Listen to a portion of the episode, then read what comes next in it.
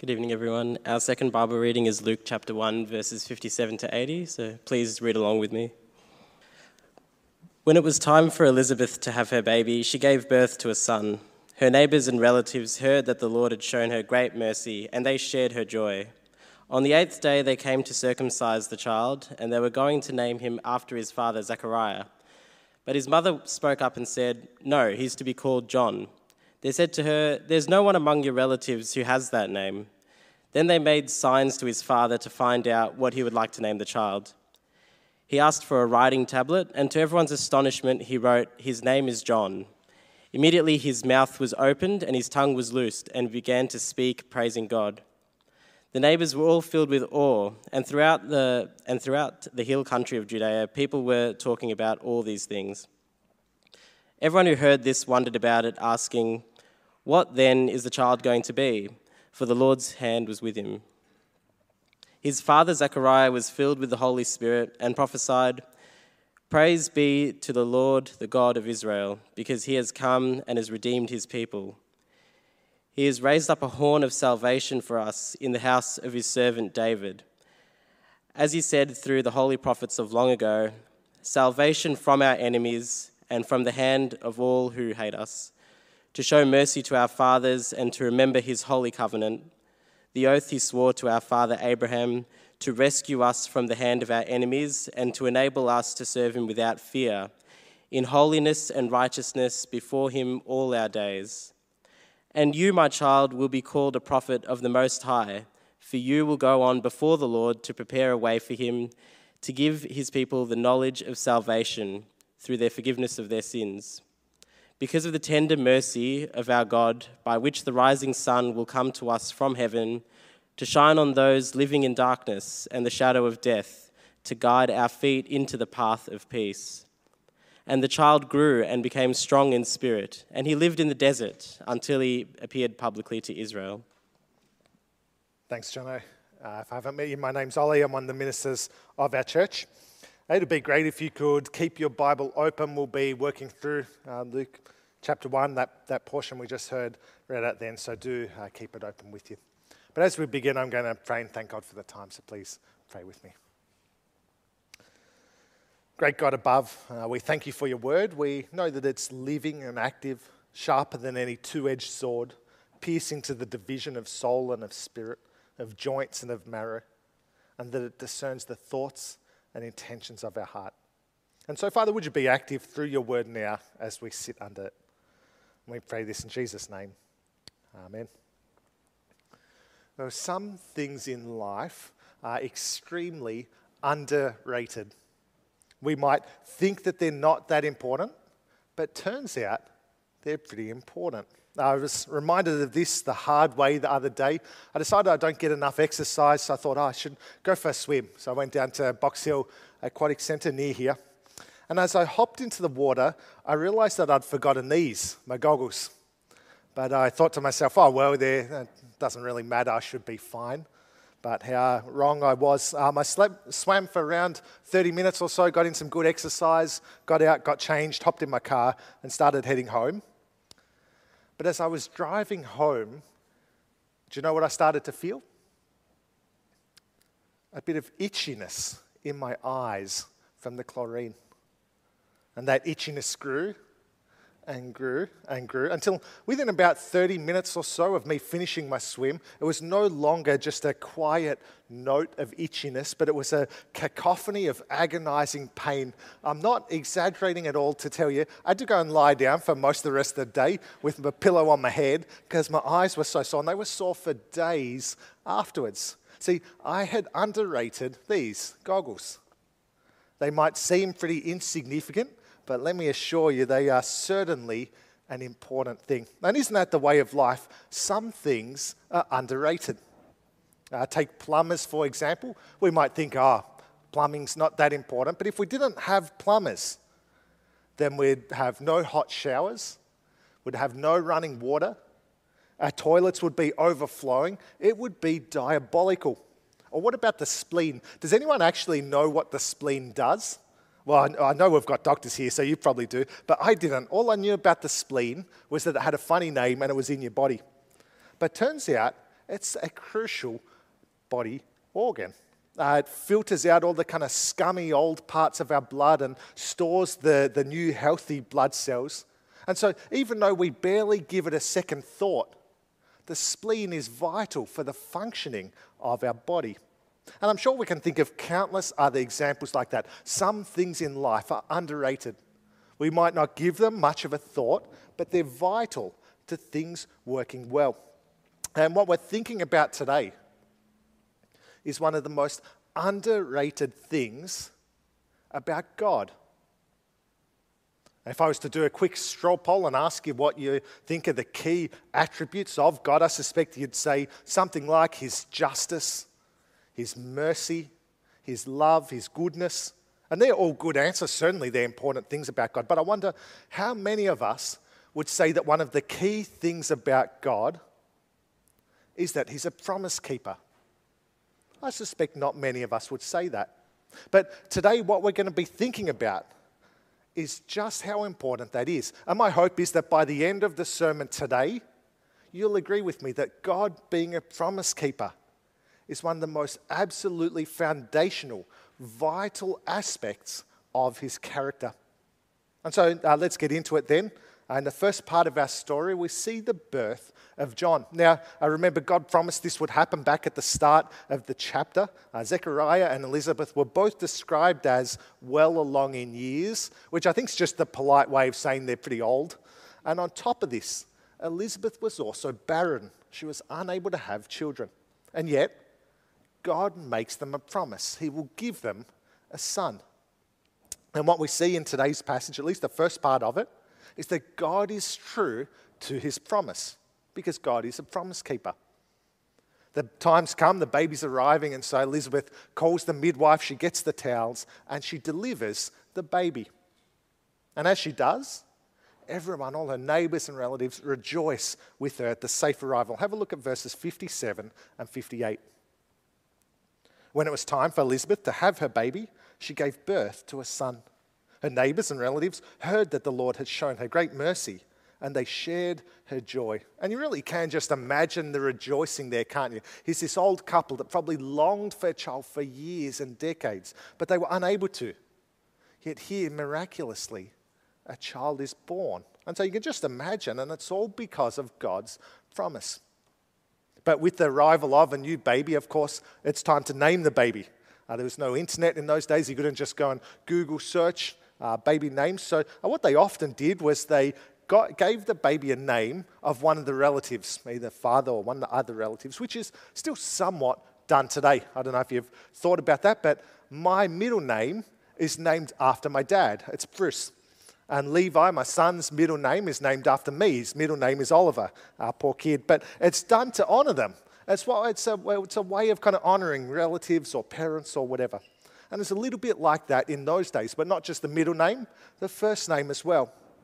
And what's happening here is that Elizabeth's relatives and neighbors say, you should name this baby after his dad, Zechariah. But Elizabeth isn't keen. Have a look at verses 59 and 60. On the 8th day, they came to circumcise the child, and they were going to name him after his father, Zechariah. But his mother spoke up and said, no, he's to be called John. See, she doesn't want the name Zechariah, she wants John. Now, remember, this is the name earlier in chapter 1 that the angel told Zechariah he was meant to call the child. And so we don't know whether he somehow communicated that to her. Remember, he can't speak, but maybe he wrote it. Or maybe this is God working miraculously to somehow bring Elizabeth to the same name, John. But either way, whatever happens, however it is that happens, she aligns on the same name that the angel told Zechariah to call him. But that doesn't go well. The neighbors and the relatives, they're quite surprised. They say, but there's no one in his family called that. Yet Elizabeth is clear. She wants John. And so they turn to the dad, they turn to Zechariah, and you can just imagine them expecting him to say, no, stick with Zechariah. That's the way to go. But did you see what happens? Have a look at verses 62 and 63. Then they made signs to his father to find out what he would like to name the child. He asked for a writing tablet, and to everyone's astonishment, he wrote, his name is John. He agrees with Elizabeth. He says it's John. John's the way to go, just like the angel told him to. And as soon as he does, he's able to speak again. Have a look at verse 64. Immediately his mouth was opened and his tongue set free, and he began to speak, praising God. Now remember, he wasn't able to speak because he doubted what the angel said at first, and yet now he shows he's completely on board. And so he's able to speak again. And as he does, he praises God. And what a thing to use his refound speech to do. And may God help us to praise him with our speech too. But everyone's quite amazed by this turn of events. And so they're saying to each other, they can see something special is going on, and they're saying, well, who's this child going to be? It's so clear that God is at work. But what we see in those first few verses is the first promise that God keeps. It's a promise fulfilled, a son. See, God went to the most unlikely couple you could imagine, old, barren, and he says to them, I will give you a son. But if you think about it, God didn't need to keep that promise because no one would believe that he didn't keep it. If Zechariah said, yeah, God promised me, I'm going to have a son, what are people going to think? They're going to think, oh, you're crazy. And so, in a sense, he was under no obligation. He could have ditched the promise and no one would have been any the wiser. And yet, despite that, God keeps his promise. And now if you're anything like me, then you're probably quite sick and tired of people who break their promises, people who say, yeah, I'll come along, I'll be there, and then something better comes along, so they ditch. Or politicians, I'm sure we all hate that about politicians, promise big before the election, then get voted in, and what happens? Oh, the promises go out the window. See, the world is filled with promise breakers. What we see here is that that is not God.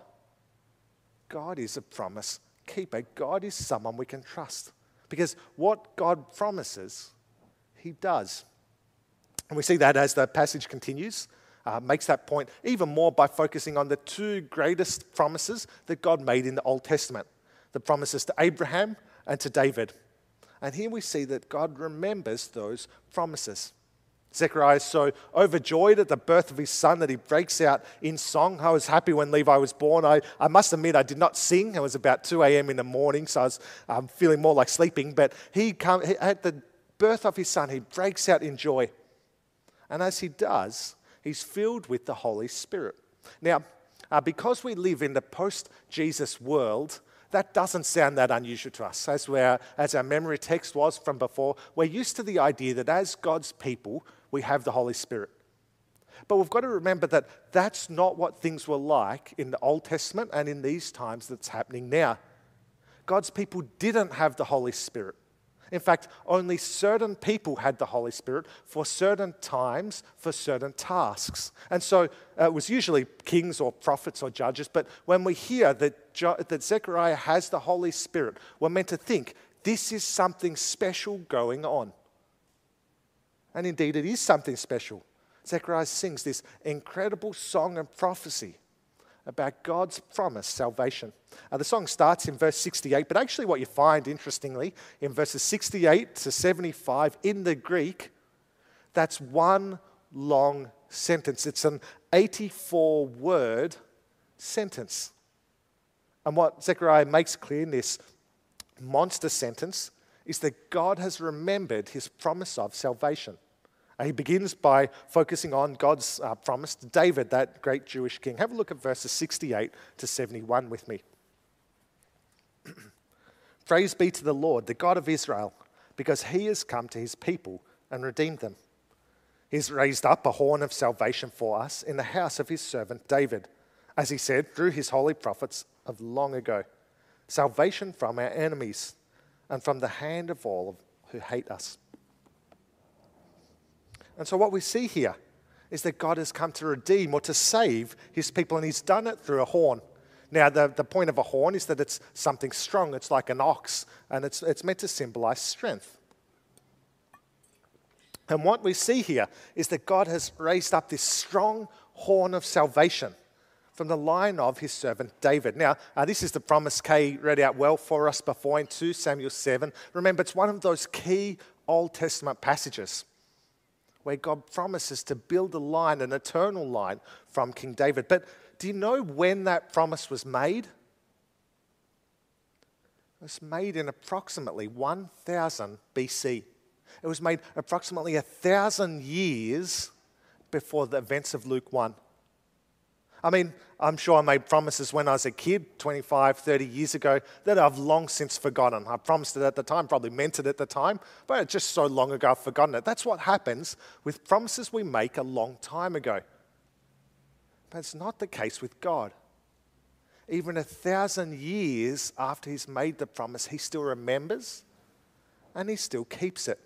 And Zechariah is saying that God has remembered this promise and God is beginning to fulfill it.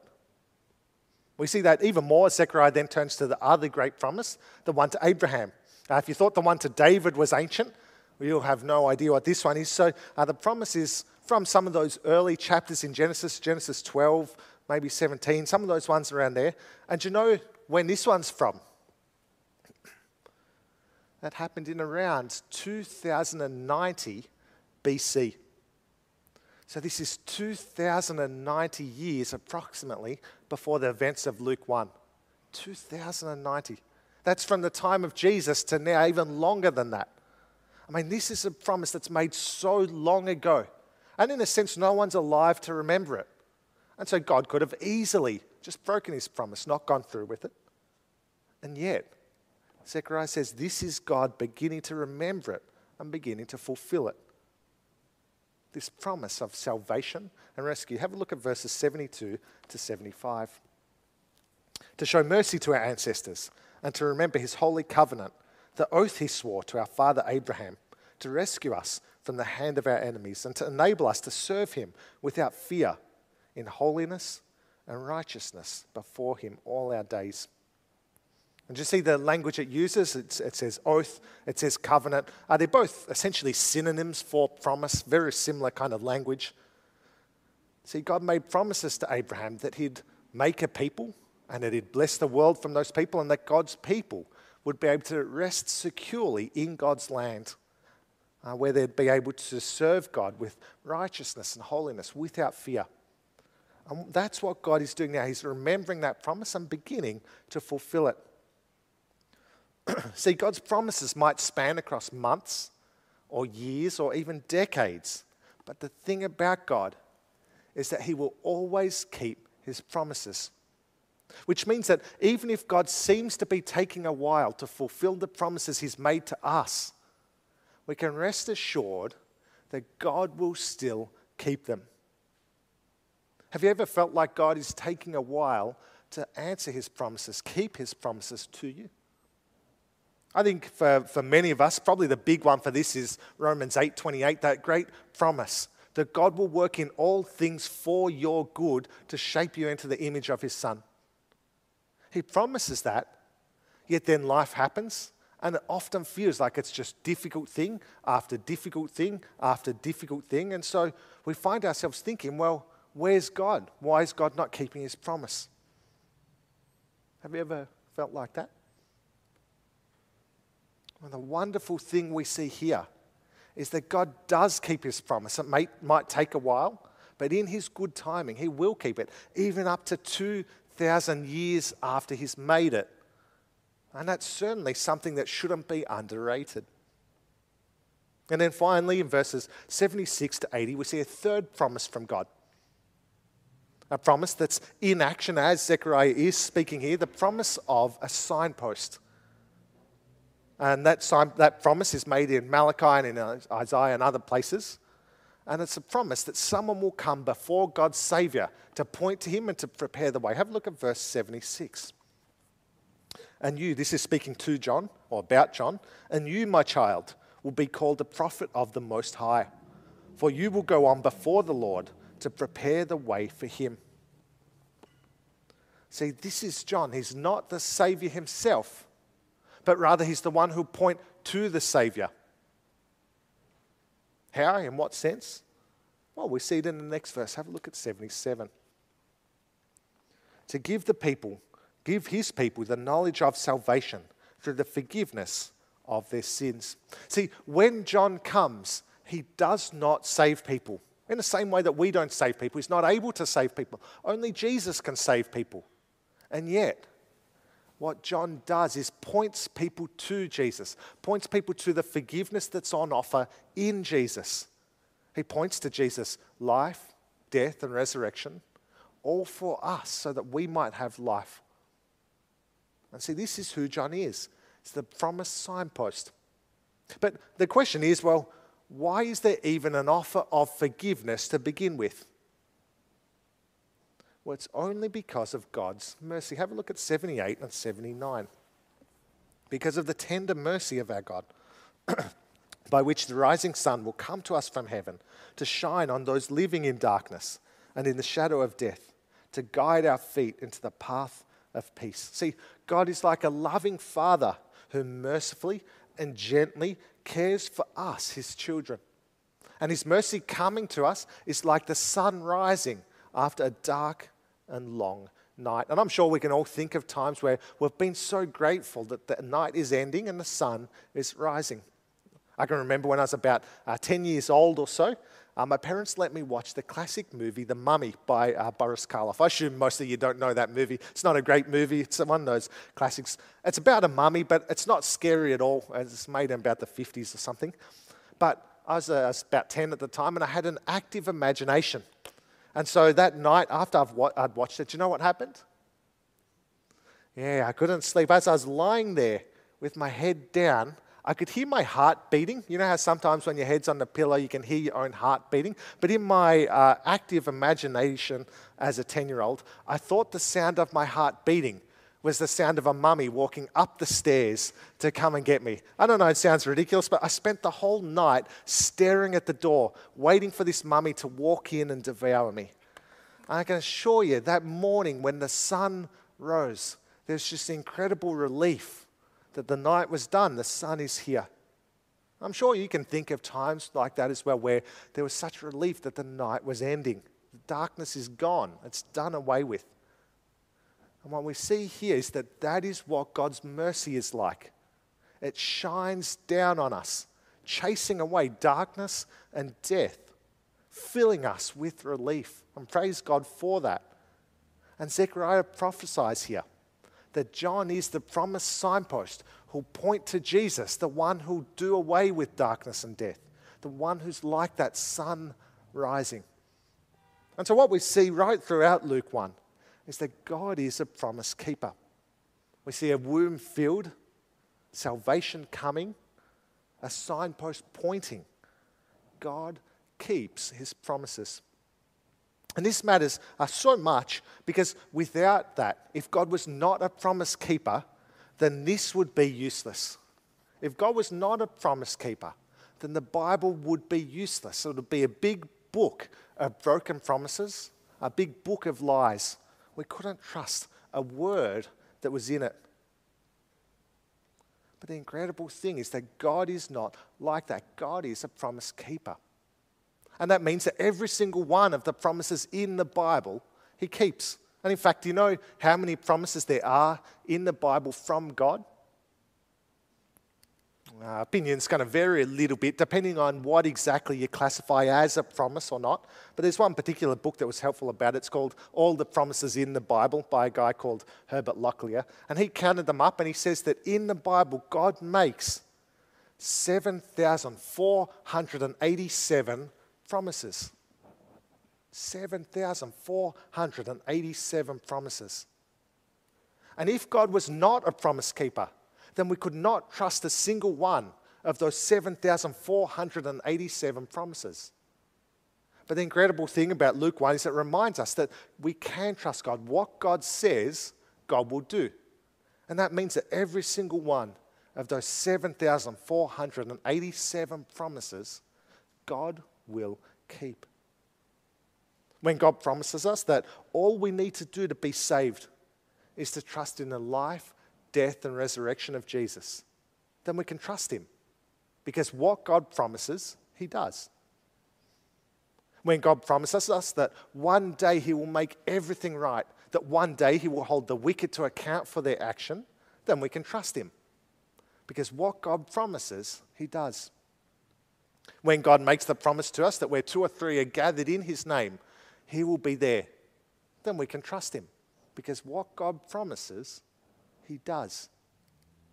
Do you see why it's so foundational that God is a promise keeper? Why we shouldn't, why we mustn't underrate that? Because in a sense, it undergirds everything. It enables us to trust God when times are good, but particularly when times are tough. Now, this lady on the screen at the back there is a lady called Bronwyn Chin. She's there with her husband, Richard Chin, who's the National Director of AFES, the Christian Union Organisation. And they're her four kids there. She was a loving wife, a caring mother, a part-time GP, and someone who loved to serve God. But do you know what happened? Sadly, in 2009, when she was just 45 years old, she was diagnosed with terminal pancreatic cancer. I mean, imagine that. Imagine the devastation of knowing you're never going to see your kids grow old. You're never going to grow old yourself with your husband or wife. You're never going to be able to achieve any of the goals in life you haven't done yet. It's heartbreaking. And that could completely shatter someone's life. But in God's kindness, it didn't for Bronwyn, because she was aware of what we see in Luke 1, that God is a promise keeper. And God has given her promises. Promises that Jesus' life, death, and resurrection are enough. That she can have the certainty of salvation in his blood. See, she knew that he was a promise keeper. And so what she did near the end of her life, she did die sadly, but near the end of her life, she wrote this incredible letter. And it's worth checking out. So come over and chat to me afterwards. I'll show you the whole thing. But what I want to do is just share a couple of snippets from what she says. This is what she says. I'm so thankful to God for the resurrection of Jesus, which means I will have victory over death and don't need to fear pain or the dying process. I mean, how incredible is that? Someone staring death in the eyes and saying, I don't need to fear it. I do not need to fear it. And why can she say that? Oh, because she knows that God is a promise keeper. What God says, he will do. And so that then leads her to conclude her letter like this. The plans of the Lord are perfect, even if I don't know the reasons for everything. All I know is that soon I'll be with the Lord forever, because Jesus alone has saved me through his death and resurrection. I mean, it's such incredible trust, isn't it? She doesn't fear death. She knows that when she dies, she will be with the Lord forever. And all of her pain, all of her sickness from the cancer will be done away with. And she won't be separated from her children and husband forever. Because if they are God's people, then she'll be reunited with them one day as well. See, it's incredible. But this kind of trust is only possible because of passages like Luke 1 that assure us what God says, he will do. And that gives an incredible certainty. But you know what? The certainty that she has is the same certainty that we can have. I know that some of us are going through a very similar situation to what Bronwyn is. Either we're facing cancer or sickness or death, or loved ones are. And if that's you, then cling to the promise keeper, the one who has assured you that one day he will take away your pain and your suffering. That one day you'll be with him for eternity, rejoicing in his goodness. Cling to God, the promise keeper. But for the rest of us who may not be going through anything quite so difficult to that, we still have our challenges in life. And the incredible thing is that the trust, the certainty of people like Bronwyn is the exact same trust and certainty that we can have. Because even though our circumstances might be different, our God is the same. The promise keeper who always does what he promises he will. I'm going to pray and thank God for that. Please pray with me. Heavenly Father, we thank you that you indeed are a promise keeper, that what you say, you do. We thank you that we can have such assurance then that the promises you offer, the promises of salvation, the promises of justice, the promises of your companionship and comfort, we thank you that every single one of those we can believe. Because you have shown yourself time and time again to be someone who keeps your promises. So we thank you for that, Father, and in particular, we thank you for the promise of Jesus' life, death, and resurrection, that if we trust in that, then we have the certainty of eternal life. And we pray this in his name. Amen.